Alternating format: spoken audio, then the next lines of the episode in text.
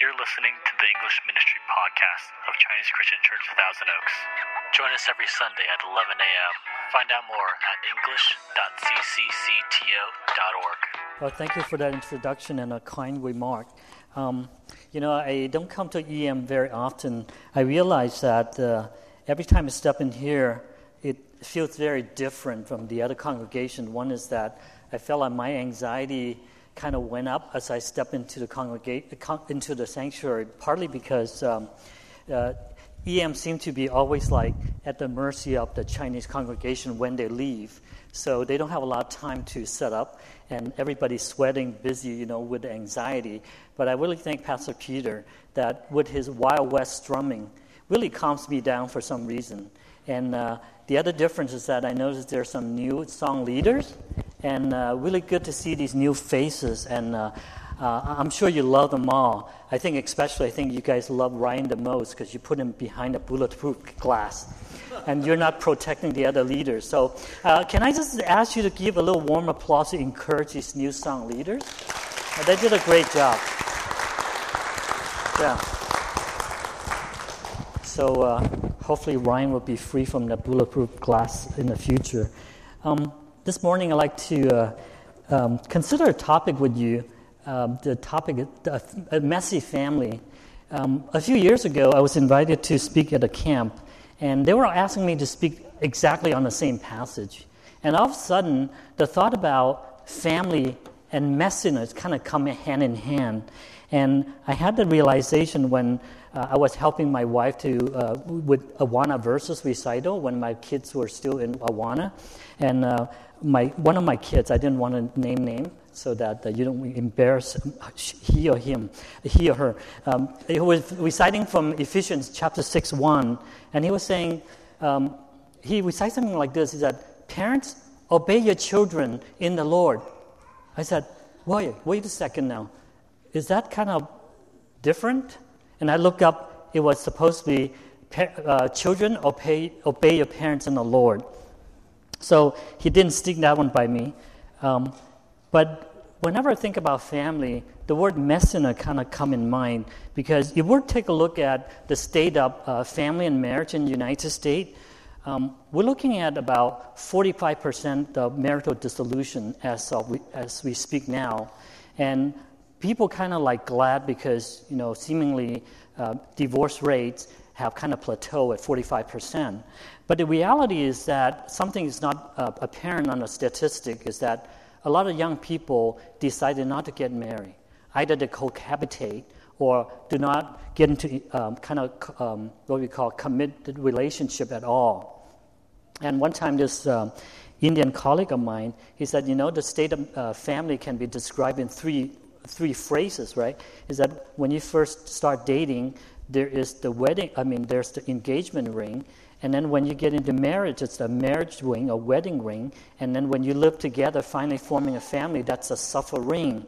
And I think there's a lot of truth to that.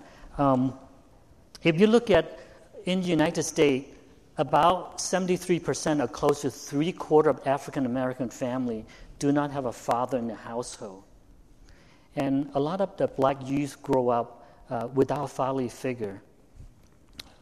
Um, how does that uh, come close to home? Is that, as you know, Michael Phelps, one of the most decorated and celebrated athletes of all time in the entire world, he won 28 medals, and uh, 20 of which 23 were gold medals. And nobody comes close. You know, uh, among us, I mean, it'd be great if Michael Chang was to win one Olympic gold medal in tennis, right? That'd be really good because, you know, we somehow affiliated with Michael Chang. Uh, but you might imagine winning one, one gold medal, it's not an easy thing. It's a, like a lifelong dream. And uh, some of you might be good in cooking. Maybe you want to start advocating for having like a cooking uh, medal contest or something. Then I, am sure we have a lot of gold medalists among us. But Michael Phelps, um, let me just forward a little bit. Do I have a slide with him? No. Uh, so during 2016 Olympic, uh, as you know, he won 28 medals. But people really didn't know what happened to him after 2012 when he announced his retirement in the London Olympic. He said, it's, I'm done. Uh, no more swimming. I'm good, you know. And shortly after he announced his uh, retirement, he got into a lot of trouble. People knew that he got into drugs, smoking marijuana. He was caught drinking. In fact, he had two DUIs. The second DUI he had, he was caught driving into a tunnel into the opposite traffic direction. And in Michael Phelps' own word, I nearly killed myself. I was going to die. What happened? What happened after the 2012 Olympic? Later on, through an ESPN interview, he said this. He said, You know, after the 2012 Olympic, I look at these medals. I was utterly angry. I'm angry at what? You know, he had won more medals than anyone else on earth. He said, You know, at the age of nine, my dad abandoned me and his parents divorced. He said that I rarely ever seen him after. And through ESPN, he said that his father tried to reach out to him after the 2012 Olympic. And this is his verbatim words that he didn't speak directly through his, to his dad. He said, through ESPN, he said, Dad, you were gone for such a long time. I'm sorry, you're not going to walk in now and pick up where you left off. More often than not, this kind of depicts our family situation in the United States, and we have trouble committing to relationship. We have issue with family stability. On all, how's that hit home is that through divorces and family disabil- uh, instability, it brings about poverty. The reason is very simple. If a household used to paying for one rent, you know, source of income. Now two people are separated in two separate households and paying two, you know, two high skyrocketing rent. And then there's confusion in committed relationship, whereas we know that uh, heterosexual relationship doesn't seem to last, so we look for alternate relationship. And the bigger issue is that it brings about social, social stability issue. And we know that in divorced household, children do not do as well academically and emotionally. Now, having said that, um, Asian American that's kind of a different. Uh, we're being called a model minority in this country because, first of all, Asian enjoy the highest income. We have the highest marital stability, and as well as having the highest academic achievement anywhere else. If you look at the Chinese congregation or, or even English congregation, we have more PhD than probably masters. And that's impressive because people look at Asian families as, you know, bedrock of families. But that is beginning to change because Asian families are now catching up on divorce rate, relational brokenness, and family brokenness. Uh, not too long ago, I was invited to speak at a conference in Vancouver. So after the seminar, we're speaking about family topics, right? So there were quite a few people who was interested in my topic and waited to wanted to talk to me afterward. And in my peripheral vision, I saw this lady, kind of like a shy uh, Chinese lady. By the way she dressed, I knew that she was probably from mainland China. She patiently waited. You know, I was trying to, like, you know, finish with these uh, speaker with superficial interactions, right? So, and she patiently waited. I knew that she wanted to talk to me, so I made a point to get rid of all the other speakers without offending them, right? Of course. But uh, finally, I get a chance to speak to her. And I said, you know, uh, hey, how are you doing? And uh, how can I help? You know, without much introduction, she broke down in tears and then she said, um, I'm a victim of domestic violence. Uh, I wish you can help me. I said, How long has this been going on? He said, It has been going on the day I married. I said, Whoa. He said, How long you been married? 16 years. Said, Do you have any children? I have a 10 year old and an 8 year old. He said, My husband been beating me physically from the day we got married till this point. So I tried to be helpful. I said, You know, have you considered calling the police? She said, You know, I did. And that's where my trauma began. She said that because she was emotionally disturbed when she called, she was so, I mean, in a lot of pain and a lot of trauma. She called the police, and the police looked at both of them. The husband was able to put up a front and was really composed. And they thought, she's the one that needs psychological and psychiatric confinement. They jailed her and put her in prison, and then she was in psychiatric confinement for a long time. I said, well, have you, you know, seek help, uh, sought help at church or a pastor? And said, first of all, nobody want to believe my story. Secondly, I'm a burden to a lot of people.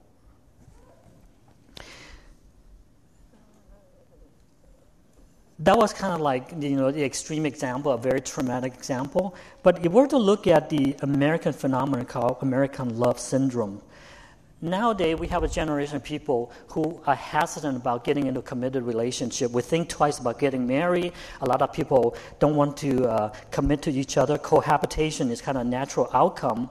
It's almost like uh, marital relationship is like going to Home Depot. You try out something, and it, within 30 days, you're not happy, and you get a full refund. And somebody even cynically make this remark what is the cost of divorce? They try to get to the bottom of it. The reason you have divorce is because you get married, so let's not get married. Well, let's put that cynical uh, remark aside that marriage is the reason for divorce. I wanted to invite you to go back to Luke chapter 15, and I'm going to read a few verses with you. And I want to invite you. Uh, why don't I read two verses, and the congregation will follow by reading the other condensed verses? I'm going to be reading from NIV. And this is the parable that Jesus has said in Luke chapter 15. Jesus continued There was a man who had two sons. The younger one said to his father, Father, give me my share of estate. So he, the father, divided his property between them, meaning there's an older son and a younger son. He gave the younger son his inheritance. And congregation respond.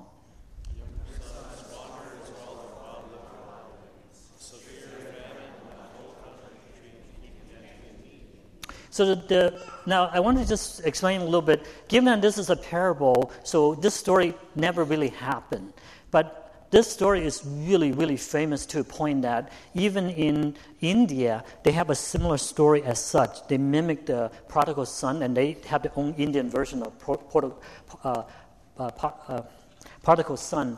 The story basically meaning that Jesus wanted to depict family relationship and talks about this well-to-do man. He has a lot of wealth and mother's not in the picture. And the younger son one day decided to, out his own volition, come up to the father and said, "Hey, give me my money. I'm gonna split." So, and then he took his inheritance, he went out and go into wild living, squander in prostitutions and wild parties and whatnot.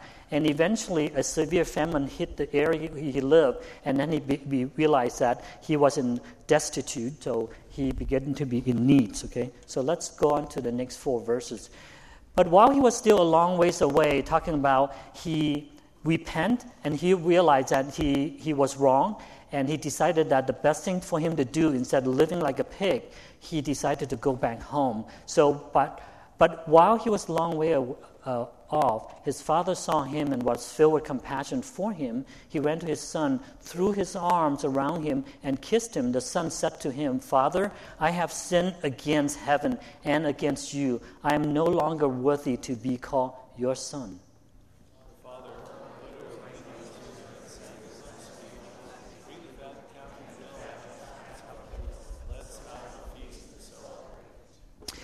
Now, uh, preceded these verses, you can tell that the father had been waiting for this prodigal son to come home for a long time, and he was looking out. So, without knowing what the son had done, uh, really done, and without knowing if the son has repented for what he did, he was waiting for him and ready to receive him unconditionally. So when he came home, the son repented in front of the father and said, You know, what I did was wrong. Not only that brings shame to the family and it's dishonorable, and worse yet, I really offended heaven, offended my God. So his father, what he did was that he put a ring on his finger and then sandal on his feet because he had nothing to wear.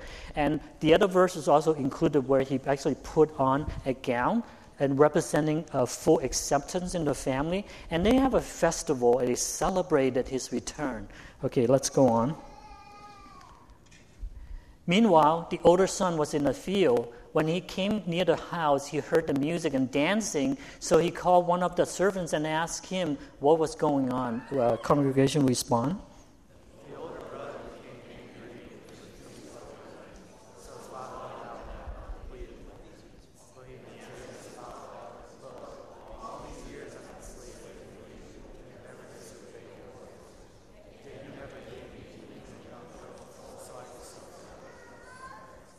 Okay, going on. But when his son of yours, who has squandered your property and prostitute, come home, you killed a fattened cow for him. Can you read 31?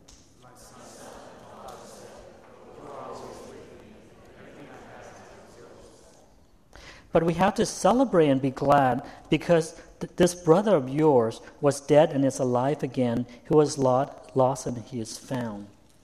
Um, I want to kind of go through a little bit of uh, exegesis with you this morning, uh, kind of explain something that's not quite obvious in this passage. Uh, in terms of superficial story, we kind of know what's going on. Then, when the younger son came home, obviously through the older son's jealousy, and on top of that, not because it's jealousy, but he's a devoted and loyal son, and he has been honest I mean, this is a downright honest man. When he see his brother came home, he was filled with anger beyond his jealousy, and he confronted his dad and he said, "You know, I don't want to join your party because this is for him, it's not for me, and it's utterly unfair. You shouldn't have done this to him. He have squandered his, his wealth. Let him be, and have me. I alone is enough for you." That's kind of how he's saying. And his father came back and then kind of like comfort and cons- uh, cons- uh, um, comfort his son, saying that, you know, it's okay, it's okay. He's a lost sheep, let's accept him uh, unconditionally. And, you know, uh, you always have me because, you know, I'm going to be here. Now, what's not apparent in this story is that uh, when a younger son wants to ask for his inheritance in the family, this is something that doesn't really coherent with uh, the culture at that time. What do I mean by that? Uh, I read a book uh, by Kenneth uh, Bailey, who's a, a really renowned uh, biblical scholar. Uh, he is also known as a scholar who bring about cultural lenses into the Bible. In other words, he kind of taught us how to read the scripture, not just by the superficial word. He asked us to really look into the scripture to see what is the cultural background in which the scripture derived from. What he said was that he said when he read, read this verse, he said a younger son wants to get his father's inheritance is culturally incongruent. It doesn't happen in the culture. See, in the uh, New, Testament time, a son is about to wait for his dad to be on a dying bed so that they would wait respectfully and in honor ask his father's will, what does he want to do with his wealth? And the father usually would first devote a chunk of the property to the older son first, and then give it to the younger son, and kind of go in that order. So a younger son coming to a family asks for this, the wealth is really inconsistent, and it's kind of in a way inconsistent or in, unimaginable. So Kenneth Bailey, in order to seek out the truth answer to that, he traveled to Morocco, uh, Syria, uh, Ethiopia, and all these places in search of the answers. That what is Jesus really trying to tell us here? Why is he telling us something culturally inconsistent? So he interviewed a lot of family, and then the family keep telling him that, you know what Jesus says in this passage would never happen because a younger son would never go to his father and ask for an inheritance. Finally, he went to, I think, Ethiopia and hit a family. A father read, uh, uh, was asked of the same question, and he became enraged and furious. He said, if my son asks for my inheritance when I'm still alive, what that means is that he wants me dead. So essentially, what Jesus was saying is that he tried to depict a father who was very gracious and loving, but at the same time, here we have a son who is brash, self confident, arrogant, and had no regard for his family and want his father dead. How would you imagine if you're the father of a family and someday your, your son come to you or your daughter come to you and ask for your inheritance? That's exactly what Jesus is trying to portray. Is the amount of shame and dishonor this son had brought to the family. Now, the family with this kind of son, um, later on, the father responded with something also unimaginable was that he took his prodigal son, accepted unconditionally into the household. It's also something that uh, you would not experience in Middle Eastern culture. For example, if you look at uh, Islamic believers, right? If, if there was a Muslim in the family who turned to Christ, the first thing that he encounters is that family rejection. Parent will kick them out of the family, said they would disown him or her for turning your belief against your Prophet Muhammad and God Allah.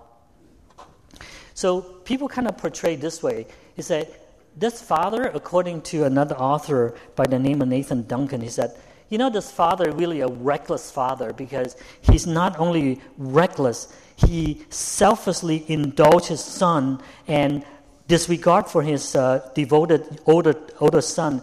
he let this prodigal son treat him like an ATM machine. That's why we have these prodigal son and material girls in our culture who have no regard for family well being. Now, people look at this is that the way they describe his father is that the family messiness is all his fault. He made this happen.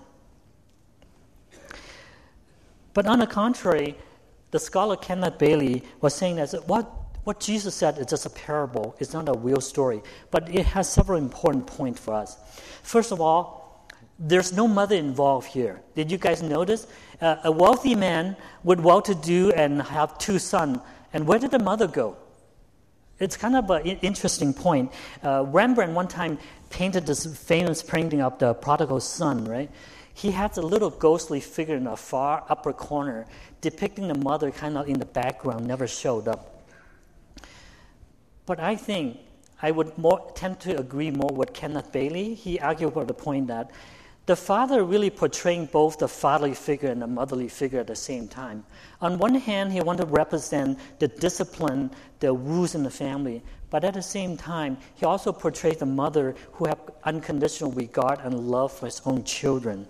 And the way the father looked at his son was that he was a lost sheep. He was a lost sheep.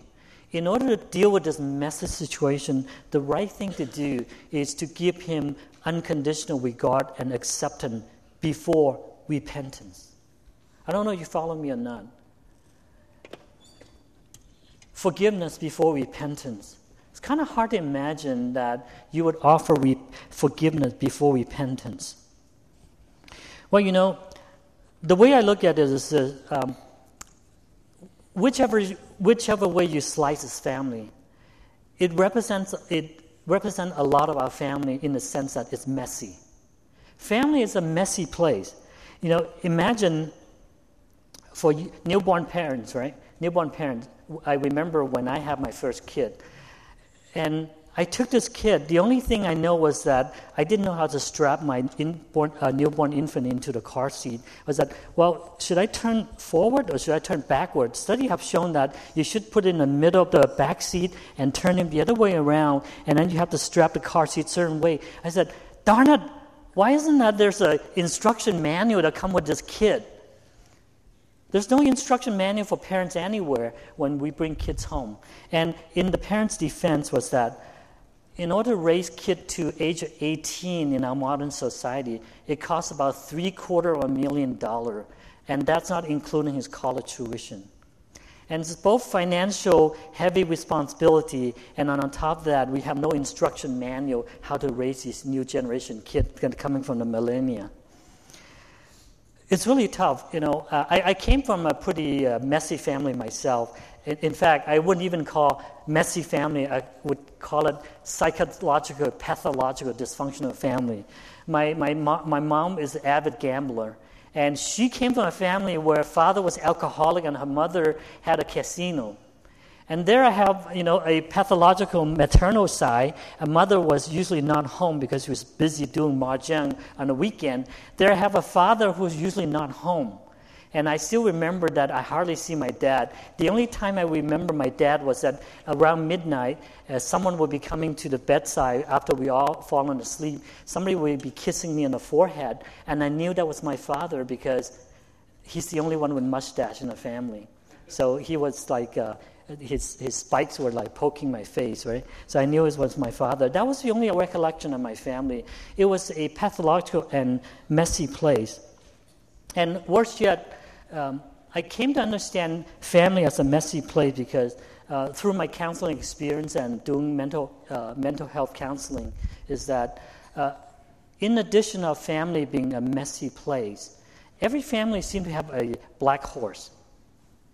I don't know, you guys uh, know what I'm talking about. If you have more than one sibling, uh, you tend to like see like one of the member is kind of like not quite you know following the norm. And if you have only one child, like the, a lot of the Chinese family in mainland China, that one child could be the black horse, and the prodigal son of material girl. I remember that there was a story in uh, a China province where a son, the only son in the family, was given a lot of uh, wealth access in his early life. So in his teen years, he's already driving with fancy cars. One day, he was driving in the countryside, and he was he was speeding in the countryside, and there was a, farming lady who walked along the sidewalk at night, and he didn't see it. He ran down the pedestrian, and the lady was knocked unconscious on the ground. So while in his panic, trying to figure out what to do, so he decided to take out the hidden knife in his glove compartment. He went and stabbed the lady to death so that they were leaving no witness behind. Unfortunately, uh, there was a passenger nearby and another farmer who saw what he did and then recognized his license plate, eventually caught him, and he was arrested. China doesn't have a very lenient law against murder, so he was put on trial and waiting for the death sentence. His dad came out and said, pleading for his life, he said, You know, why don't you execute me rather than executing my son? He has a future ahead, and I'm already aging. Take my life and not his. And a lot of social media said, Here we have another prodigal son and a messy family. You know, I, uh, I I, I, resonate with this messy family in many ways because, um, as you knew, uh, I shared before where my older brother, uh, at his young age, he came from a broken family of his own. He divorced his wife and uh, had a really bitter marriage and lost his child custody. So he came home and eventually he fell into severe depression and he committed suicide. Now, that was one black horse in our family, but we have a second black horse in the family, too. We have, we have three boys in our family. I was the youngest, youngest son. And I want to just share a little bit of our family darkness. Um, I had a brother at his young age, he always the attention getter. He loves party. He likes to take shortcut. He always want, want to uh, brag before his friend. I even remember when I was in um, elementary school, uh, he would be bring friends from other classroom and bully me in my own classroom. There I thought, I said, you know, what kind of brother, you know, would bring friends and bully his own brother, right? So at a young age, I learned to hate him with a passion. I don't know you know what I mean. I learned to hate him with a passion. I said, I thought brother and family member are there to look out for each other's well-being. There I have a brother who betrayed me and you know trying to do me under. So, uh, you know, you can imagine we didn't have a good relation growing up. So in his young age, uh, during high school, he started learning how to party. Eventually, he hung out with a lot of friends who introduced him to drugs and alcohol and substance. And there he learned a shortcut by holding parties, a disco party, dancing party. He can charge admission and make money and quick, make big bucks. Even after he was fired from his job, he was able to make an okay living by doing parties. And for many years, he was in and out these drug rehab centers and uh, getting in it and getting hired, getting laid off, and doing all sorts of crazy things.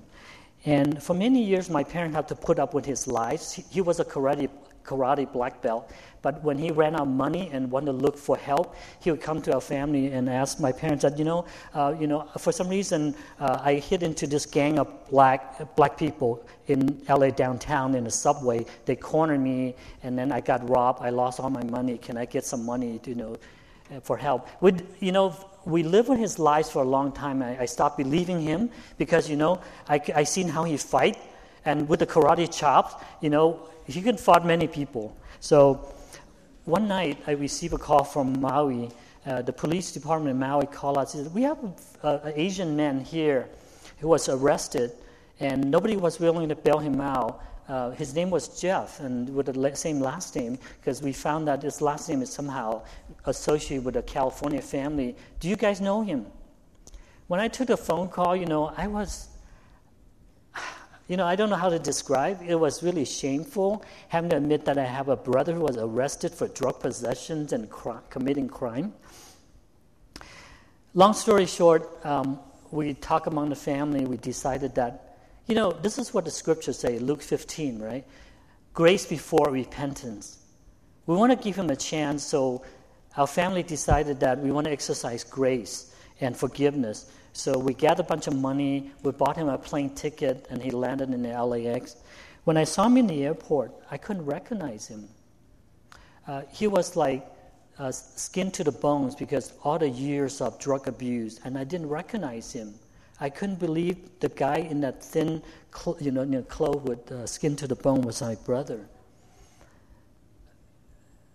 And we really had a really you know difficult talk with him and heart to heart. I spent many hours. So finally he was willing to go into rehab and then he went back to school and uh, you know try to live a new life. But with the years of abuses and the years of lies and deceit you know I always held this doubt in my head. I said you know i don't know when i'm going to believe him and when i'm going to trust him one day he, he called me when I uh, quit my job in Silicon Valley. I started seminary. One day he called me. He said, You know, brother, uh, I just got out of drug rehab. Uh, I'm sober now, and I'm ready to get a job. The problem is that I lost all my friends and no one would believe me. Uh, it's really hard to find a job without a car. He said, Will you loan me a car for a few weeks, a couple of weeks? There I was left with a quandary. Should I believe him or not? So I brought this, this question to our whole family, and I consulted my kids and my wife. You know, my, my kids are really smart. They, gave them the best answers that, Dad, they also knew about uncle's history, right? Is that um, don't loan him the car. The first thing he's going to do is he's going to turn around and sell your car and trade for drugs. Don't loan him the car. And they look at me the second time. I got the lesson, right? You know, and I, I, look at my wife to, for, for direction. My wife is one of those smart Asian women. She said, honey, you're head of a household. Uh, it's your decision. and in other words, you know, if I screwed up, it's your fault. The, it's your bad decision. So, you know, at that point, I was really left with a difficult situation. There, I was uh, convicted by Luke 15 that forgiveness comes before repentance. But there I'm dealing with this prodigal brother. I didn't know what to do. You know, at that moment, I identified with the older brother because I have always been devoted and loyal to my family. When my two, my bro- younger older brother passed away, with my second brother doing drugs, I was there for my family, helping them, navigating them through the welfare system, helping them, you know, earn my degree, my, my way through every penny from jobs, uh, paying for my tuition. So, you know, I was really bitter looking at this brother who bullied me at a young age. Now coming back to ask me for help and beg for forgiveness, and didn't even say I was sorry. Then I went back to the scripture in Luke 15. I prayed about it. So I made a decision against my family's recommendation. I told my brothers that, you know, uh, you can have my car and how long are you going to need it for? You know, I tell you what, I was, you know, I felt like I was walking an eggshell that time. I said, uh, God, he's going to turn around and sell the car. God, please let him sell to uh, the highest bidder, please. You know, at least get some more money. So uh, when I told him that I was going to loan him the car, but I, I, was a little bit, I had a little wisdom. I said, you know, how long are you going to need the car for? He said, uh, two weeks top. Okay, in the back of my mind, I said, he's going to need it for four weeks. So I loaned him the car, gave him the key, blessed him with a car wash and a GPS, and there he goes. Two weeks passed by, and then four weeks, and then six weeks. Not a word. There I thought, how stupid was I? You know, knowing his history, how could I let myself fall into that trap? you know, I was like blaming myself for not listening to my kids and my wife, my smart Asian wife. And about three months later, you know, I was still sitting in my anxiety, already giving up hope. And then he called me again. He said, Brother, he said, I found a job. I'm ready to give you back your car. You know, at that moment, I again, I was feeling ashamed because I was not convicted by the scripture that forgiveness precedes repentance. I said, in my little faith, I did give him the uh, benefit of doubt. So, one thing I learned is that despite our family messiness and our own dysfunctional family, I come to realize that a lot of us, uh, regardless your family in Christ or family out of Christ, there are a lot of hurts and wounds that we endure. And if you look at the homeless guests that we host, almost without exception, everyone comes from some sort of dysfunctional family.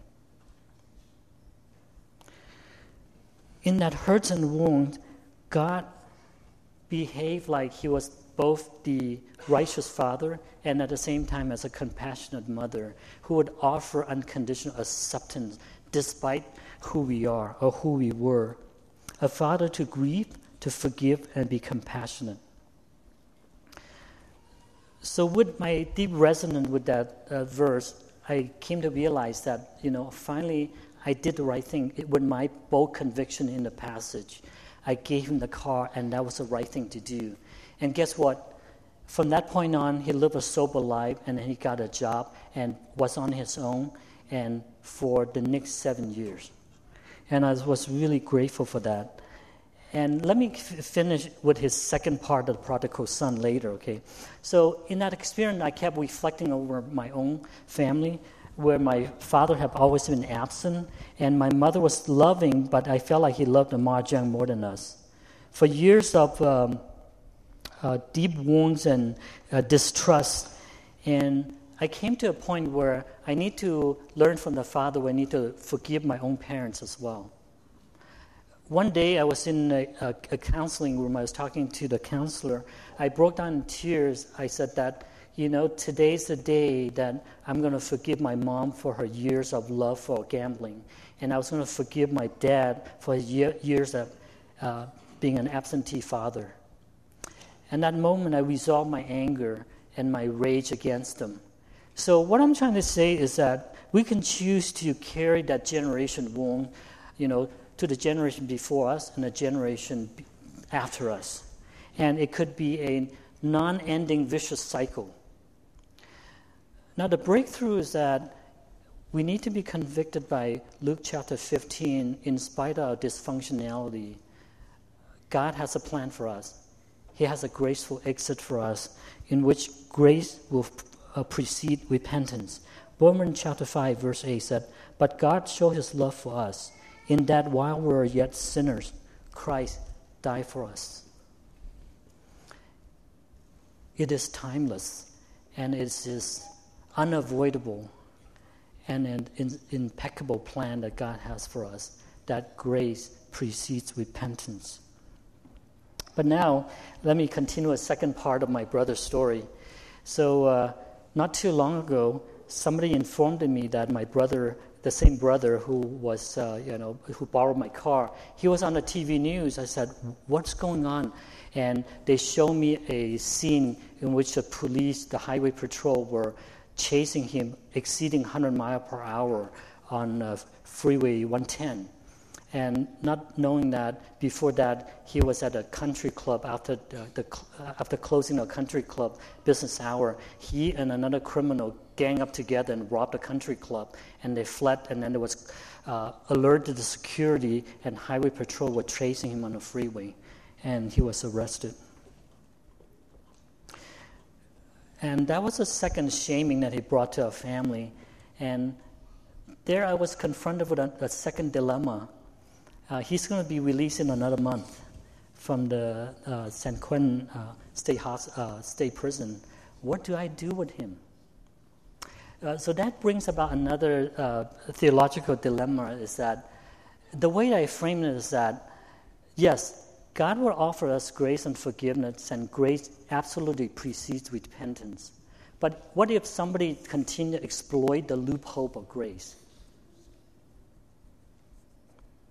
So I came out with a clean conscience that I have given a, a second chance. But when the third time come around, comes around, I wasn't going to offer him the same degree of grace I did before. I basically uh, had some rehab center in mind, as well as a job placement training uh, in mind for criminal ex-con, ex-criminals. So and I'm going to ask him to go there, and I wasn't going to welcome him back to my family's home like this here I have a few questions for you. I don't know you ever resonate with the uh, pathological experience in the family as uh, de- described in Luke 15. Um, in what we call the model American family, model Asian family, are we immune? Are we immune for this kind of impact of family brokenness? As Christians, if you endure your own family brokenness or you witness other families' brokenness, what can you do? What will you do? What are you willing to do?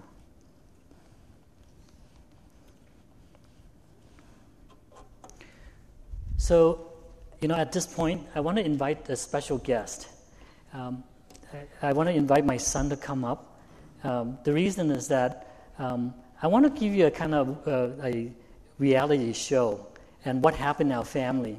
And I want to profess to him and among you is that we have our share of family brokenness and our family conflict.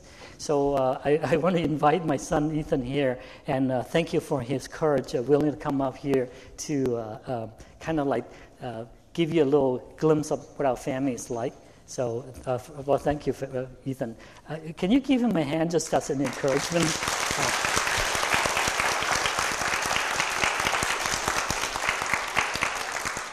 So, uh, you know, Ethan, I want to just kind of uh, talk about a little bit of our own family. Um, you know, we have our shares of conflicts, right? Right. Okay. So, I kind of want to ask you, um, what is one of the most memorable conflicts in our, our family? I'm going to hand you the, the lapel mic. Okay. So, um, this didn't happen in recent time, but I remember quite some time ago. Um, my parents got in this really heated argument, right? And um, my you know my sister and I we started taking sides, and uh, it was pretty bad, and it escalated to the point where you know one of my parents decided you know this is enough, I've taken enough, I'm gonna leave the house, and so um, you know it was just three of us in the house, and one of our parents was out of the house, and it was the first time that I've experienced you know something. Um, you know, I've experienced this feeling where like I don't know uh, what's going to happen to the integrity of our family, right? Um, and so yeah, that was a very scary experience for me. So uh, I want to uh, confess to you that you know we have our shares of deep conflicts too, right? And uh, and we're an imperfect family. In fact, uh, I kept telling Ethan that um, you know I'm an imperfect parent and I have a lot of shortcomings. But that's what makes up a family. And that's why we needed to be convicted by the scriptures, such as Luke 15. So, Ethan, I want to just follow on with another question. Um, so, uh, what do you remember as how our family resolved conflicts? Um, Is that one of the questions? So, this, con- this particular conflict? Uh, not this, but uh, yeah, any conflict. okay, well, um, I don't want to leave you guys hanging, so I'll just finish uh, uh, what happened. There, we didn't just like have an argument and then my parents like didn't get a divorce or anything because we're obviously still together. Um, so what happened was, um, if I were to give you a simple answer, you know, I I tell people, you know, we just uh, we said sorry, we got back together, and then we became a happy family again. But um, if you think about it, you know, especially in American society, this is a really improbable um, ending because you know everyone has their individual pride, and it's uh, it's very difficult for people, especially when an argument escalates to that point, for people to come back together and to uh, to have humility and say I'm sorry, and for uh, things to go back to the way that they were. So, um, in truth, you know, the Holy Spirit interceded, and for each one of us, I believe that He came and brought us humility and um, and forgiveness. And so, um, you know, it's not by our own strength, but it's by the Holy Spirit that um, He was able to influence each one of our hearts and uh, and bring us forgiveness. And uh, I believe that that's how we uh, that's how we came back together from that incident. Uh, for more general uh, arguments, you know. Um, usually, when our arguments get more heated, you know, my dad will call like a timeout. You know, we need to stop this argument here. If we continue to say more things, you know, what's just going to happen is uh, everyone's going to get more mad, nothing will get solved, you know. So um, I believe that when we raise our voices, you know, the Holy Spirit's voice is uh, quiet, and then when you raise your voices like that, you can't hear anything that God has to say to you. And so, in taking this kind of a break, this um, for us to cool down, you know, it's really a time for us to come before God and for us to um, for us to ask for repentance for you know for bringing this kind of conflict to the household. And you know, I believe that this is how we solve our uh, our more general conflicts these days. All right. So, lastly, I want to ask uh, you the last question: Is what is one of the most uh, memorable thing or thing that you appreciate the most about a family? Um, so, uh, to share a little bit about uh, our family, every Sunday uh, we, we go out to eat together as a family, and uh, when we come back, we have a sort of family prayer meeting. And I find this to be really encouraging because I, find it to be a blessing that God could give us the time to come together as, um, you know, as a whole family, and for us to come before God and to lift up our, our you know, our stress from work, from school, uh, and to also lift up our praises to Him. And I feel like this really brings us together as a family and brings us closer to God. And uh, it's often said that you know faith begins with a family, and I'm really thankful that you know even though right now uh, you may or may not know, but um, mom is actually in Hong Kong taking care taking care of my mom or my grandmom. Uh, she's she was hospitalized suddenly, and uh, it was a shock to all of us. But even though she's you know away on a different continent, like uh, through the power of like FaceTime, we were able to you know still have our family prayer meeting, and I'm really thankful that we we have this every week. I'm gonna miss it when I go off to college. Thank you, Ethan. I appreciate it.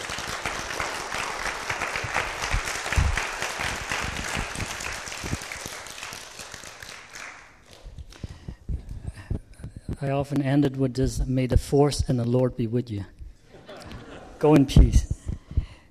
So, what I learned from this passage is that um, most of our families are messy in nature, but despite the brokenness and the dysfunctionality we face, and Christ has offered ex- graceful exit for us, is what we call forgiveness. And that forgiveness that brings me, gives me the strength and humility at times to apologize to my kids, to my wife, and to other people alike. So, in order to be a, in order to be a uh, witness for Christ, it begins with our own family. And our family is a truthful mirror uh, deflecting our own imperfections. But it is in that, this imperfection that we learn to lean on Christ. Now, exercise on grace for forgiveness go beyond generations. It go beyond between my parents and I. It goes beyond me and my kids, and it's going to carry through to the generations to come. And uh, at the same time, I realize that grace and mercy does not equal exploitation. There are folks out there who are exploiting that uh, grace, and uh, it's not to be exploited. And lastly, um, I believe that uh, as common as divorces are, and divorces really should be the last resort.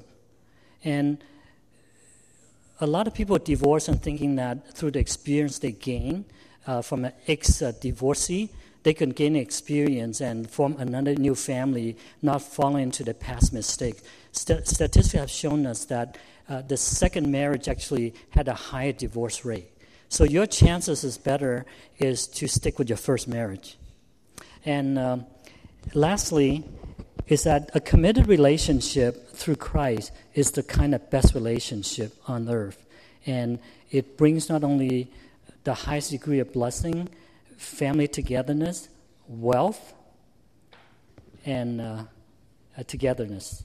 So, thank you for having me here today and uh, allowing me to share a, a, truthful dark side of our family, but at the same time, as a truthful witness to the amazing resurrection of Christ in our own family. Thank you. And let's pray. Father, we want to come before you. Um, I want to especially pray for, firstly, uh, each of our own families. I uh, want to pray particularly for those families who have uh, endured brokenness. Um, at times it may not seem like uh, uh, we can unwind or repair what happened in the past. But we know through you, through your power of resurrection, you will help us to repair relationship and move forward. And we pray that you raise up a new generation of uh, Christians who will be willing to commit in relationship as a reflection of our commis- com- commitment to you, Lord. In Christ's name we pray. Amen.